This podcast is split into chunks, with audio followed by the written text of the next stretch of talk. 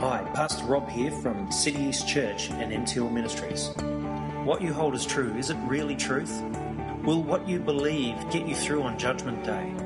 Are you keeping to the pattern of sound teaching held out in Scripture?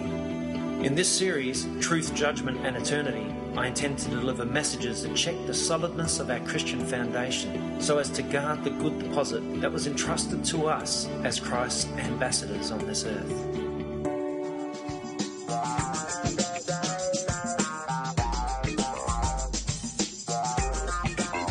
So, this is uh, another sermon in our uh, Colossians. We started this Colossians study about two years ago. Text is Colossians. Turning to Colossians, everybody. Colossians 3, verse 11 to 17. And it says, Here there is no Greek or Jew, circumcised or uncircumcised, barbarian, Scythian, slave or free, but Christ is all and is in all. Therefore, as God's chosen people, holy and dearly loved, clothe yourselves with compassion, kindness, humility, gentleness, and patience. Bear with each other and forgive whatever grievances you may have against one another. Forgive as the Lord forgave you, and over all these virtues put on love, which binds them all together in perfect unity. Let the peace of Christ rule in your hearts, since as members of one body you were called to peace, and be thankful. Let the word of Christ dwell in you richly as you teach and admonish one another with all wisdom, and as you sing psalms, hymns, and spiritual songs with gratitude in your hearts to God. And whatever you do, whether in word or deed, do it all in the name of the Lord Jesus, giving thanks to God the Father through him. Okay, that's our verse by verse study for today. There's only, uh, I think, seven or six verses there. And just a quick breakdown of those verses. Uh, 311 talks about that Christ is all and is in all. He's not saying that God is a pantheistic God, thing, that everything is God. That means this pulpit is God, this computer is God. And you know how that rolls over is that we are God. Is it ridiculous to think that the creation can also be the creator? That means an ant created itself. That means that we created ourselves. And it rolls over into all that Gnostic teaching and all the New Age beliefs that we are gods and that we created the universe and all this rubbish. But no, Christ is all, meaning uh, he's talking at, in, in the sense of the body of Christ, that we are all part of the body of Christ and is in all. He is in and through all of all of his creation, but he is not his creation. He is separate and he's independent of his creation. Amen. Yes. And we know that in the person of Jesus. Jesus was an independent person, wasn't he? But he was also God in man. 312 says, Clothe yourselves with compassionate qualities. That's what it's telling us. We could all do with a little bit more. And now the compassionate qualities are listed in this in this verse. 313 says, Bear with and forgive each other. And I'm sure, you know, as family members, we've all got to learn to bear with each other. Steph, do you have to bear with Lydia sometimes? And Lydia, you have to bear with Steph. Yes. Yeah. Then you've got to bear with your parents, and the parents have got to bear with you. You know, got to put up with each other. a lot of bears in that house. And we've also got to forgive. Because a lot of the time, you know how many families don't forgive each other? And, and they divide because they they did one little thing to each other, or not probably a little, probably a big thing, and then they split, and the families no longer speak to each other, and in inside, uh, you know, family units they break up, and you know, forgiveness is the heal all of all that, learning to forgive. So bear with and forgive each other. 314 it says to put on love. So you don't just you're not just a loving person by nature. In a lot of a lot of cases, there are those people that are born loving people. You know those sort of people that you get around and they always make you feel welcome and love loved when you're with them. But how many people do you get around and they don't have that coming off them at all? But as a Christian, it tells us that we've got to put on love. We've got to put it on like a garment. We've got to decide in the morning, I'm going to love today. I'm going to be loving towards my friends. I'm going to be loving towards my family. It's a decision. And that is a, a decision that we all have got to make every day because we could all do with being more loving. Amen? Amen. Uh, 315 says, Let peace rule in your hearts. Have peace in your hearts. And you know, this, this scripture means more today than ever because you know, there's a lot of teaching out there at the moment, and I, and I agree with a lot of it too, that we are living in the end times. And this teaching puts fear in people. Uh, and it's, it, it, it's, of course, it's going to be by, by the nature of the teaching, it's going to create fear.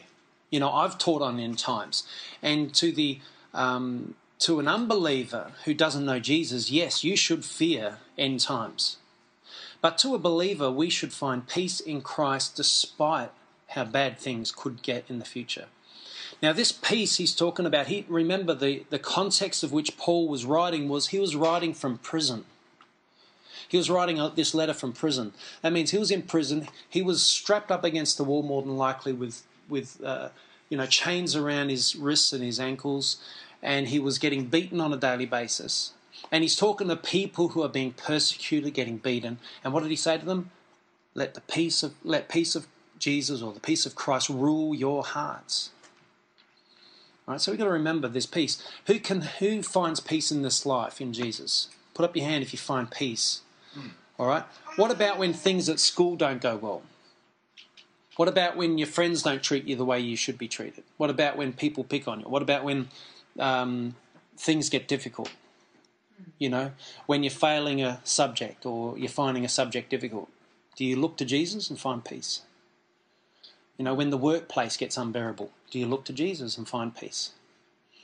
And I'm saying this to me as much as to you. We've got to keep finding our peace in Jesus because He's there to see us through every element of our life, not just the things that we uh, um, think He should be involved in. He wants to be involved in everything. Amen. 316 says, Let the word of Christ dwell in you. So now he's telling us like we we got to put on love, we got to remember to find peace in Jesus, but we got to let the word of Christ dwell in us. That that the Bible has got to be part of us. I'm a bit of a question asker in this church, aren't I? But put your hand up if you are a Christian here. If you are a Christian. Yeah. Now, what is a quality? Put little Maylee's hand up, Sandy. Yeah, hmm, Christian. If you're a Christian, what's what's some things that uh, it, it, an unbeliever would look at and say, yes, that person definitely is a Christian? What's some qualities of Christian character that should be in you? Uh, going to church. Or going to church, Love. reading the Bible. Love. Love. Not taking part in certain worldly things. Not getting involved in worldly things. Humble. Yep. Humble. Humble. Uh, what about prayer? Prayerful. Prayerful. Generous. Generous people. All right, these are all qualities. The quality that uh, I was seeking after was what Tessa said, uh, and it's in relation to the scripture that they would read the Bible. Right? They would know their Bibles. Right? It would be really easy for them to navigate the Bible. I'm saying that so you guys get to know your Bibles better because you should be able to navigate your Bible pretty well. But you should pretty well be able to articulate, meaning you should be able to t- tell someone what's in the Bible pretty easily. If they say, "Well, you're a, you're a Christian, you read the Bible. What is the Bible all about? Give me a rundown." And you should be able to, in a in a, a certain space of time, be able to discourse on that or be able to tell people a little bit about that. Yeah. So who's reading the Bible here? All right. Make sure you do. Make sure you do. You can't be a Christian and not read the Bible. Yeah. You got to read the Bible, and you know it's to be true. Is that true? Make sure you do it. You know, because it's not me that's going to be judged on Judgment Day, it's you. I'm going to be judged, but for me, I'm not going to be judged for you. Do you know what I mean? I'd love to be all. Ju- I'd love to take your judgment on me, but I can't. Sorry. And it says, as the last part of this, so the 316 was, let the word of Christ dwell in you. 317 says, do all things in the name of the Lord. Do all things. That means every element of your day, you do it in the name of Jesus. So when you go to school, who are you going to school in the name of? Jesus. You go, into, you go to school in the name of Jesus. You go to work in the name of Jesus. You, every interaction is in the name of Jesus. Who thinks like that when they're in the day, in the normal day? Sometimes. Not all the time. Should we think like that all the time? The Bible tells us to do everything in the name of the Lord. So make sure you sort of wake up and remind yourself of that. That's a really good one just to put as a reminder every morning when you, you do your devotions, and I hope you all do your devotions every morning. Just have a little reminder do everything this day in the name of the Lord. Put it on your visor of your car or on your mirror of your car. Do everything in the name of the Lord. and live, live like that. Live with that in mind. This day is the Lord's. I will do everything in the name of the Lord. Amen. Okay, so Christ is all and is in all. The scripture, and I'm going to just take it a bit further with using the amplified version, Colossians 3:11 it says in this new creation all distinctions vanish. We are a new creation, aren't we, in Christ Jesus? We are the new creation. It says in this new creation all distinctions vanish. He goes on to explain what that is. There is no room for and there can be neither Greek nor Jew. So he speaks straight away of the the the nationality which was common of the day, which was the, the Greek language, which was spoken uh, worldwide or the known world, uh, or, or, the Jew, because that's he was coming from the Jewish perspective, because it was Judaism that Christianity came out of. So, can be neither Greek nor Jew, meaning there's now no distinction between the two, and neither should we think of them as two separate, distinct things. This is more evidence that we are Israel, if you know what I mean. We have become Israel. We were grafted into uh, Israel. There should be no distinction between Greek or Jew, circumcised or uncircumcised, again, that could be Greek or Jew, nor difference between nations, whether alien, meaning barbarians, which was those people outside of that weren't Greek or didn't speak the Greek language, they were called barbarians, or Scythian, and the uh, Amplified adds, who are the most savage of all. So that's like real sav- just savages, just living in the jungle, you know, um, who knows what you know level of that, but it was probably all those levels, you know, where they uh, cannibalistic, maybe. All right, nor slave or free man. So regardless of whether you you ha- you're a slave or you're not a slave, because pe- in those days there were slaves, but Christ is all and in all.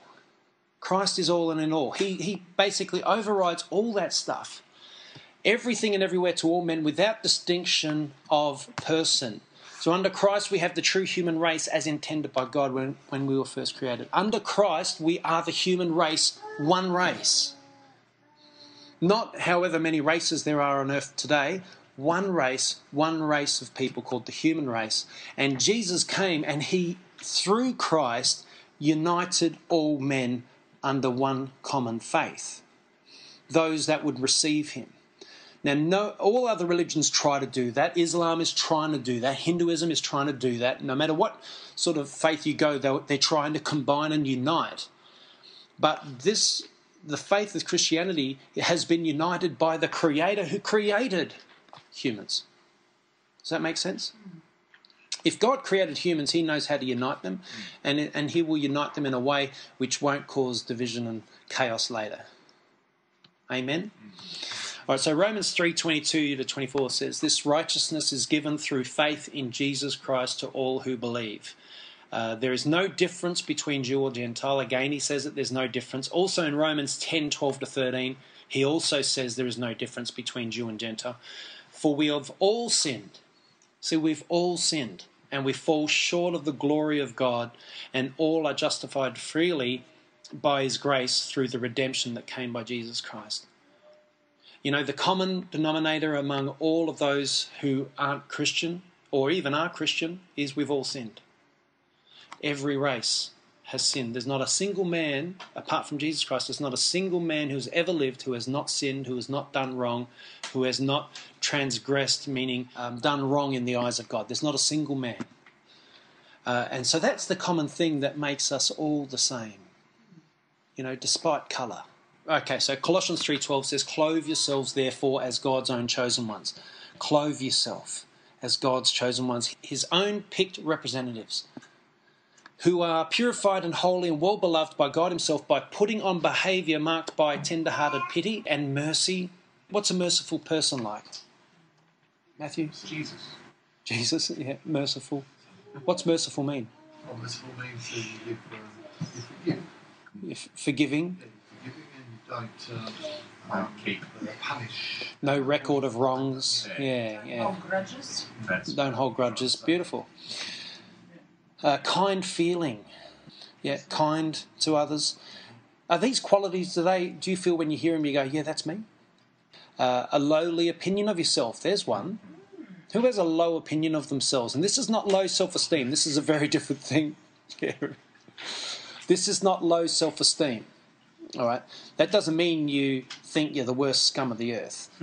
Even though, you know what, in many respects, humanity has transgressed the law so far that they are the scum of the earth. Right? But in Christ, He's lifted us out of that through His shed blood. But uh, a, a, low opinion of yourself is you sh- that you should not think of yourself uh, more highly than you ought to. Right, I, have met people, uh, like just for example, as a, as a piano teacher, I've had people come in. Um, I remember one guy in particular. He came in and he was telling me how good he was on the piano, just raving about how brilliant he is on the phone. And I'm thinking, I'm expecting this guy to come in and just blow my socks off. He came in and he could barely play. He was just doing the most crazy stuff on the piano, it made no logical musical sense and it's like he just sat there, just scrambling his fingers over the keys and thought, this is awesome. So he had this incredibly high opinion of himself, but he had no justification for it. And you know what? In many respects, we mostly are like that. If we think of ourselves too highly, we're usually um, exaggerated in our mind this sense of who we are. You know. Now, I don't see much of that problem in our church, but I know I've been around churches where there's people that are really you know, arrogant and puffed up with pride, and they just think that there's these super knowledge bases of of the Bible, and the moment you start talking to them about the Bible, they have to correct you, and then they have to go on this long discourse and tell you what's what in relation to the Bible. You know what I'm saying? But that that gives a real bad taste in a lot of people's mouths when they go to churches like that. They come away thinking those Christians, they're just arrogant you know. And I don't know how we all got to this place because the Bible is full of scriptures that tell us to have low opinions of ourselves and, and have gentle ways. You know, it says here, gentle ways and patience. Who's patient? Yeah? We try. We try to be patient. I think most of you are patient. Um, could we do with more patience? Yes. Um, and patience, it says here in brackets, which is tireless and long suffering and has the power to endure whatever comes with good temper. So, the power to endure whatever comes. That means patient even in suffering. All right, Romans 13 14, it says, Rather clothe yourselves with the Lord Jesus Christ and do not think about how to gratify the desires of the flesh. Clothe yourselves with Jesus Christ. Bear and forgive one another. Colossians 3:13 Be gentle and forbearing with one another and forbearing means patient and restrained. Be gentle and forbearing with one another and if one has a difference uh, a grievance or a complaint against another one. So he's telling us real specific, getting down to specifics. If one of you has a complaint against another one, readily pardoning each other even as the Lord has freely forgiven you. So he's just saying just pardon each other if they if you come together and you've got a complaint and you, you sort of find a place of resolution, just say, look, I forgive you and forget, please forgive me. And I find it better a lot of the time in arguments, just or just uh, those sort of things, just to say sorry, even if you feel you're in the right. I'm completely in the right. It's better to be apologetic and both come to that place and apologize, because ultimately, both of you usually didn't want to come to, you know, that place of arguing. You don't. I don't know about you, but there's not. I don't think there's an argument ever that I really wanted to get into. I wanted to find a place of resolution fast through not being able to uh, articulate the correct words a lot of the time. We find ourselves arguing because of misunderstandings. And one person saying, You said this, and the other one saying, I didn't, I said this, and no, you said this, and it's back and forth like that. It's crazy. And a lot of the time, it's just better just to say, mate, I love you. Please forgive me. And if you both have that attitude, we resolve things readily and quickly, as the Bible tells us to. Readily pardoning each other, even as the Lord has freely forgiven you, so must you also forgive. So just as Jesus forgave you, you must forgive.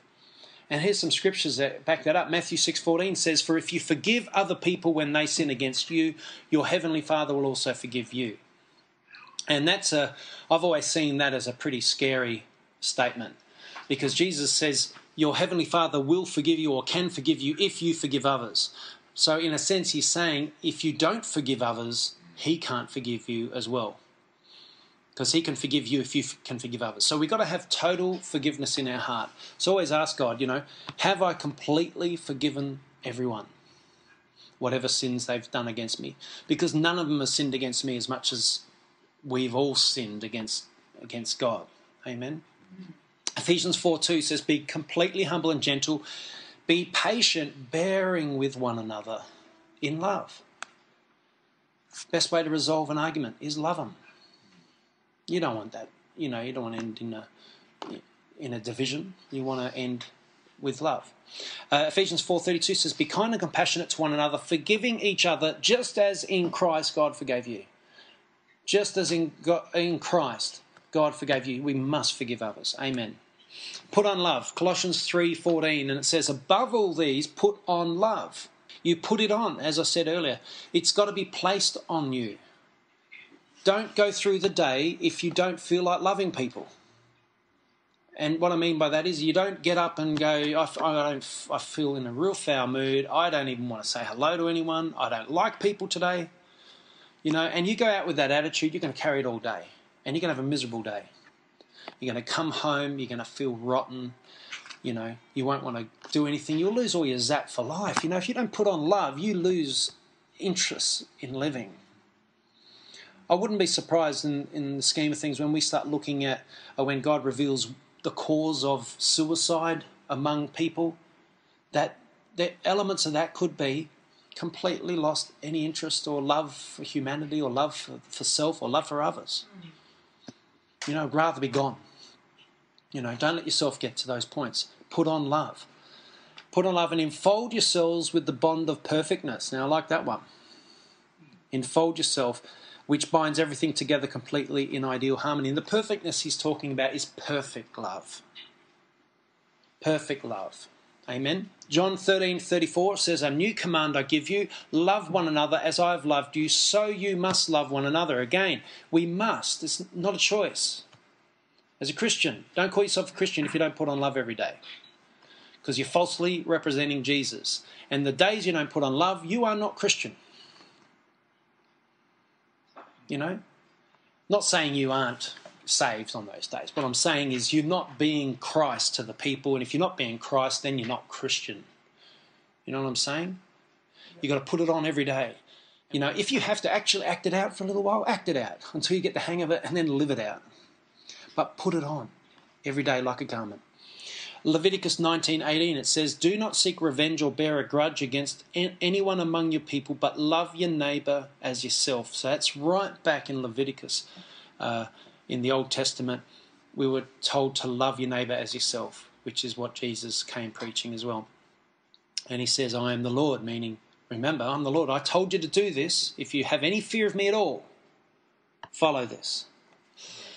Romans 13:8 says, "Owe nothing to anyone except for your obligation to love one another.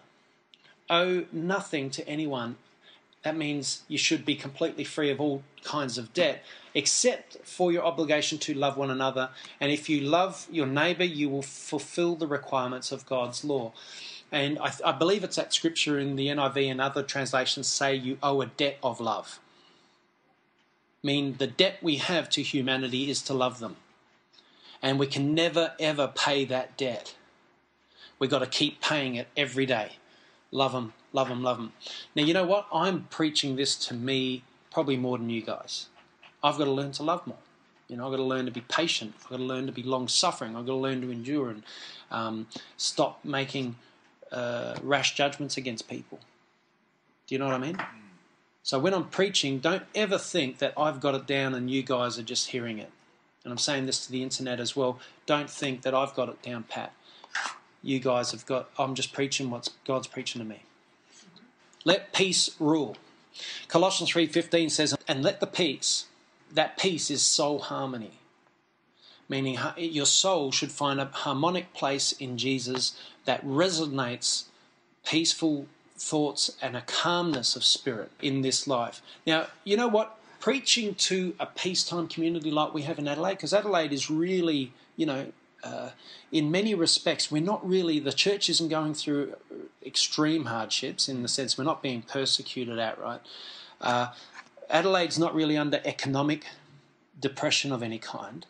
to the level that we see in other countries. We have got, you know, finances are a bit tighter these days, but we're really we're really missing all the stuff that's happening everywhere else in the world. It's like there's a God's hand is over this city, and so preaching to people in this place and talking about these kinds of things, a lot of us go, yeah, I'm sort of pretty cool. I don't have that many problems, you know. I'm getting by. This soul harmony, I'm pretty sure I've got it. But how do you know until you put through your through a test of some kind? So as I'm saying this to you, I want you guys to sort of relate it into a into your into yourself as if to say, okay, can I could I apply this even under extreme situations? Could I live like this under extreme situations? And in the situation I'm in now, am I living it like this, with this sort of complete, uh, all these qualities being acted out through my life? Uh, and let the peace, which is the soul harmony which comes from Christ's rule, act as an umpire continually. I like that. Act as an umpire in your life, uh, in your hearts, deciding and settling with finality all questions that arise in your minds in that peaceful state. So deciding and settling and finding out all questions. Any questions that we have. Now, what you can get a lot from that scripture. I'm just going to bring up one point. If a lot of the time we can question the existence of God. Does Jesus actually exist? Does uh, or in the sense is he God? And we can have these questions come up. Does God even exist? Because there's such a huge push, especially among uh, a part of the scientific community. It's and actually it's not as a bigger push. Uh, there's not as many scientists believe God doesn't exist as you would think, but there's a huge push in science community and all these people that get receive the teaching through the textbooks and everything else through high school everything else there's this huge push that god doesn't exist and that push has had disastrous effects on the church and we've seen a lot of this generation falling away from the faith a lot of the younger generation, which is your generation, have been falling away from the faith and don't believe in God anymore because they believe that the scientists, who are the smart guys, must be right. And the church going pastor, how can he be right? He's not really educated in these things. How, uh, what authority does he have to say what he says that God exists except the Bible? And then there's this other push that the Bible isn't even true. It's just a man written book, has no authority whatsoever. So why believe it? You know what I'm saying? So this push has had a terrible effect on the church. You know, my kids were talking to me the other day about kids that they know that have got um, uh, Christian parents. They go to church, been going to church their whole married lives and probably before that, and they've got kids that they were supposed to bring up in the Lord, but they're not. They haven't, and the kids have fallen away. And let me just tell you, especially parents who have uh, necessarily had kids brought up in that way, a lot of the time, the thing that isn't taught in their, in their homes is apologetics. They're not taught rational reasons to believe the faith. They haven't taught, um, uh, been shown the arguments for and against the existence of God. And so a lot of the time they have no reason. When they see uh, evolution taught in school, they just think, oh, it must be true because they haven't been taught about evolution by their parents and presented books by esteemed theologians and scientists who have convincingly proved that evolution is a fraud, it's a lie, right? They don't know about that, so they're ignorant. So Christianity, on the most part, is ignorant. And we're seeing our next generation, which is this current generation, they're falling away like nobody's business. And that's a worrying situation. So, any parents that have problems with their children um, coming to uh, or staying in the faith, teach them apologetics. Get books by Ravi Zacharias and John Lennox and uh, William Lane Craig. Get the books, read them to them, read the books to them, present the arguments, sit down and discuss it. And we're going to talk about what God tells us to do with the Word of God as well, in relation to what how you should approach it with your family. Are they also backed up with videos as well? Oh yeah, you can see uh, stacks of uh, videos of um, Ravi Lee uh, Strobel videos. Lee Strobel videos. They're great, just as a, as a taste to get into it. Um, show your kids Lee Strobel, uh, Case for the Creator, Case for Christ, Case for Faith. Really good videos to watch. Um, Kid, like kids versions. and he's got kids versions as well. And um, there's also um, uh, lots of debates that you can watch online against um, some of the best uh, atheists in the world against uh, the best Christian minds in the world. And uh, from my perspective, anyway, uh, the Christian minds just blow the atheists out of the water. Like, it, there's no comparison in, in how they present their case. The atheists ramble and babble a lot of the time in comparison to the strategic, powerful arguments presented by the Christians. And some of the greatest uh, apologists were um, atheists.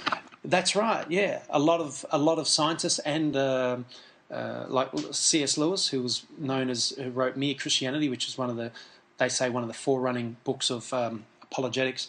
Uh, he was an atheist, brought to the Lord by uh, uh Tolkien, so I hear as, as the story goes, and ended up a leader in um, in uh, apologetic arguments for the faith. So yeah, we, we really got to fill our minds with this stuff because it's not uh, faith is is not just a matter of accepting things blindly. That's not what faith means. Faith means a sureness. You know, actually, there's not really many definitions in the Bible. Being sure of what is unseen. You know, knowing that this invisible realm, the things of the invisible realm are eternal, and the things of the visible realm are perishing. And if you know what that that scripture is proved, the physical realm is perishing.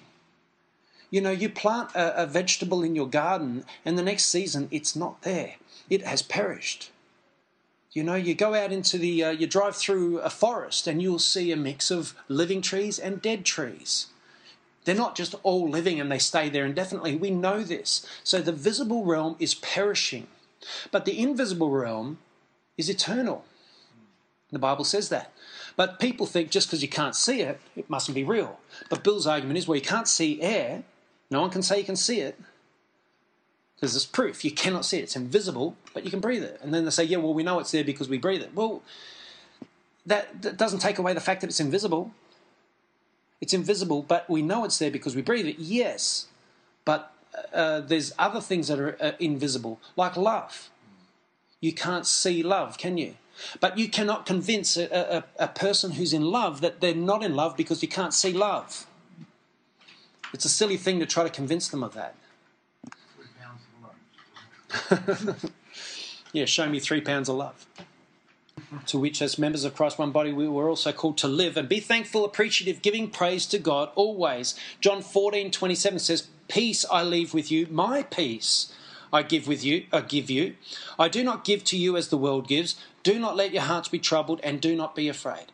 So the peace, his peace, he leaves with us. And don't be afraid, regardless of whatever comes before you. Uh, Philippians 4 7 says, And the peace of God, which transcends all understanding, will guard your hearts and your minds in Christ Jesus. So stay in Christ and he'll guard you. Don't get out from under his blood. Don't get out from Christ. Don't walk away from Christ because doubts enter your mind. Don't let a doubts wipe everything in, that you've believed uh, out. You know what I mean? One doubt. Uh, uh, this is what happens with Christians these days. They get a little doubt, and rather than go, okay, God, I'm going to give you time to give me an answer, or I'm just going to have faith and, and stay the course, they get one little doubt and they turn away altogether. They're flimsy Christians. Don't let doubts make you walk away from the faith. Know with certainty. And if you don't, do have questions, seek them out. You know, we've got an incredible tool of the internet at the moment. You've got a question, you don't quite understand something about God, just type it in and then put a little hyphen, apologetics, and you will get a Christian answer. And then read it. Is it adequate? Does it satisfy what you're asking? But don't walk away from Christ because you feel that a, a question is too hard to be answered and cannot be answered, therefore, Christianity isn't true. Too many Christians have done that. You know, over and over again I see it. I hear about it anyway. Colossians 3:16 Let the word spoken by Christ the Messiah have its home in your hearts and minds. Let this Bible, this Bible's got to have a home in your heart. Not in your house on a bookshelf getting dusty. you've got to get the Word of God out of here and you've got to get it into here and into here. Remember, I said you can't just put it straight here because that'll become mysticism. It's got to go through here, processed through here because you won't get it in any other way. And it's got to be comprehended and grasped and then transferred into the heart. And if you do it that way and you always have a comprehension, understanding, depth of understanding in relation to it, uh, and you ask, let the, those bigger questions get asked to God, and let Him give you give give Him time to answer them. And when you say ask a question of God, also back it up with some study, research. Don't just leave it to blind chance. Study it, research. Show God that you're really willing to find an answer. Amen. So have its home in your hearts and minds and dwell in you. So you want the Word of God to dwell in you in all its richness. You know what that, that tells me? Is that the Word of God has got to be on your tongue and it's got to be rich, coming out of your heart with passion and a fullness that people go, wow.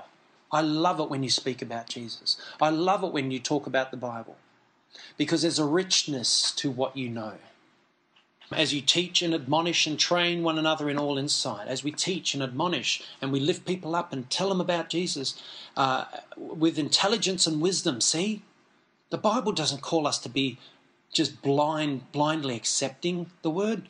Says to be intelligent about it, to be wise about it in spiritual things, to be wise.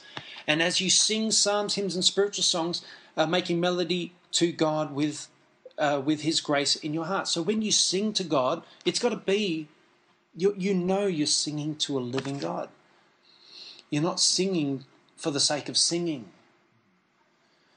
And in that, it's not how good you sing to God either, it's how much your heart reaches out to Him.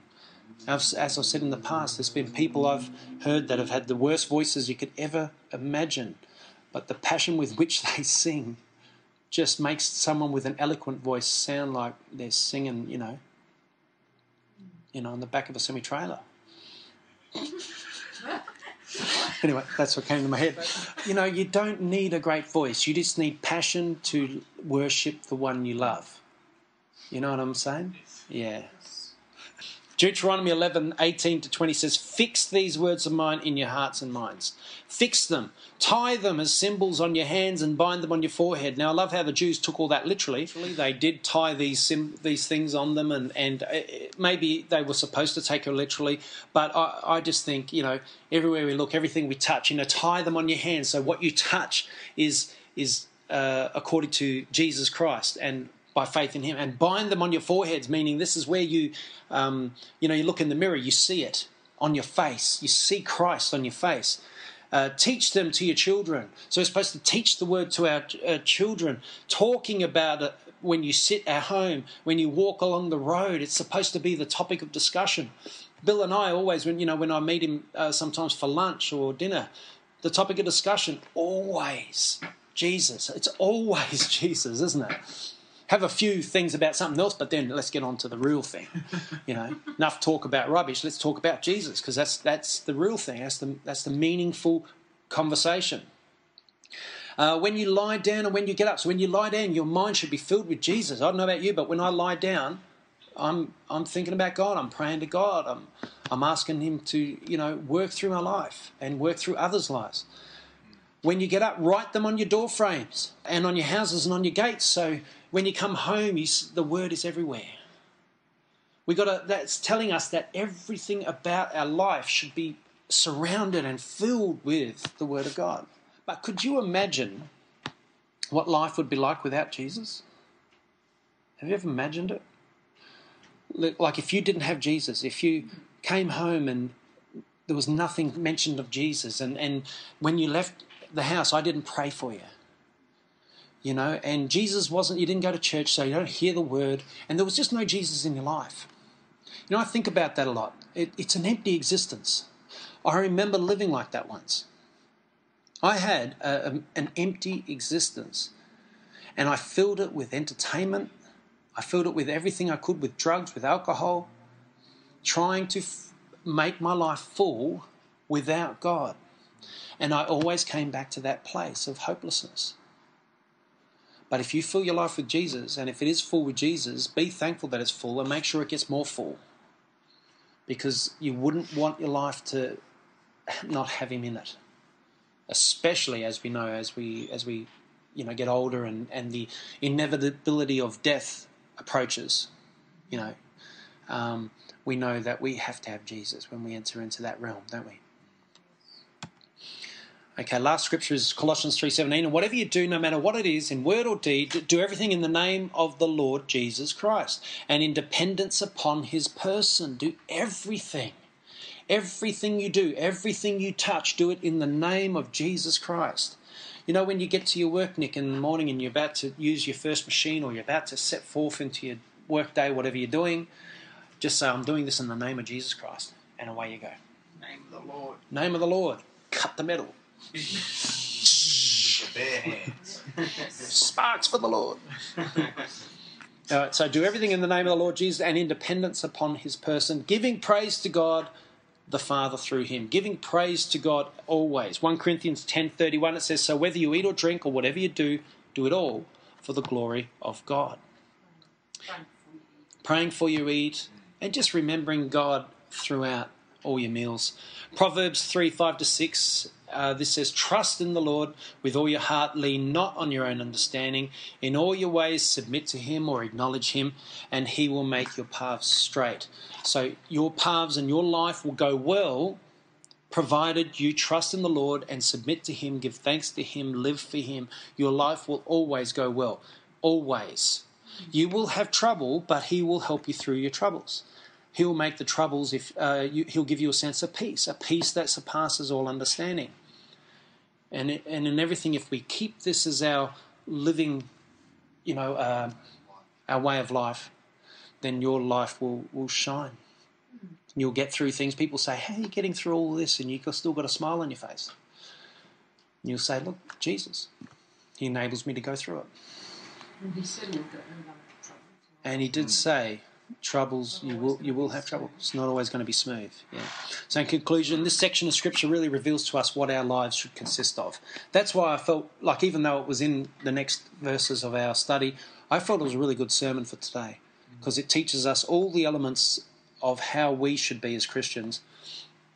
As we acknowledge that Jesus is all and is in all, that all are one in Him, we then embrace Christ in all His fullness into our life. Mm. When we realize that He is all and in all, and He wants to be in every element of your life. So don't feel it's wrong because I'm not a prosperity preacher, right? But there's nothing wrong with saying, Lord, bless my finances. You know, in this day and age where people are finding it harder and harder to survive, and the reason they're finding it harder to survive is they can't get money. Pray, Lord, bless my finances. Help me get a job. You know, this is not prosperity preaching. This is just straight out the Bible tells us so. He wants to be part of that. You know, if you're having trouble with your kids as parents, ask Lord, bless that situation. If you if the kids are having trouble with their parents, ask the Lord, bless that situation. You know, every element of your life, your schoolwork, your exams, always pray before you go into a test or do an exam at school. Remember that. I've seen some um, in our Bible study. Some of the hmm. students in the Bible study, they've we prayed about their exams and tests and stuff, and they got through. Yeah, and they did really well, remarkably well. Okay, and the last thing I'm just going to say is we clothe ourselves with love for others, bear with them and forgive them. This is encapsulating everything we've just read. Bear with them and forgive them. Put on love daily. Let the peace of Christ rule our heart. We let the word dwell richly in us, and we do all things in the name of the Lord. Amen. Amen. All right, so let's pray. Thank you, Lord, for this uh, time now, and I thank you that uh, you've given everyone here patience to get through the sermon with me, to uh, to listen through it. And I just pray, Jesus, that you really do help all of these things to uh, come into our life and uh, come through in our life. That uh, we'll start walking in all of these things you're talking about, putting on love, having your peace rule in our hearts, and that the word dwelling richly within us, that we really do all things in your name, Lord. That these things become uh, uh, just a natural part of our daily life, that we don't have to necessarily wake up and read a whole uh, you know passage just to get this in our head, but we just know it. It's part of us. Uh, it's it's like the way we function. And help this to uh, emanate more and more in our lives and, from our lives. And uh, I pray you just really do help us to live out this Christian life well. That none, no one here will ever fall from the faith. That we'll all stay strong, Stay focused, stay with our minds set on you, our hearts set on you at all times. And Lord, when the tough questions come past in life and, and we question the faith, Lord, that you give us patience uh, in our hearts, not to just run from the faith immediately, but that we would just be patient and ask ask you to show us the truth in relation to it. And Lord, that you will always answer us. That you will always give us the evidence we need uh, for the for these tough things in life that keep getting presented to us. So we pray this in your wonderful name. We just pray your blessing over us this week. Uh, bless all of those that listen online, Lord, uh, and may they all be blessed abundantly. Uh, we pray for Tammy Levesque as well and Roman. We just pray your spirit just pour out upon them. Thank you for their support of our ministry. Um, we pray that they have a wonderful um, blessing in their ministry and in their uh, workplace, and that it will continue to be blessed abundantly as they uh, seek to do your will every single day. Amen.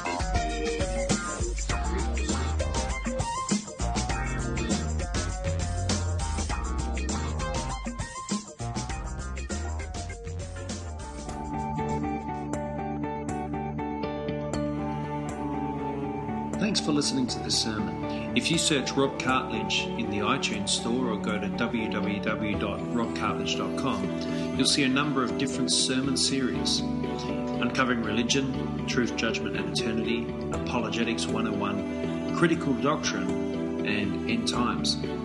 Feel free to check them out.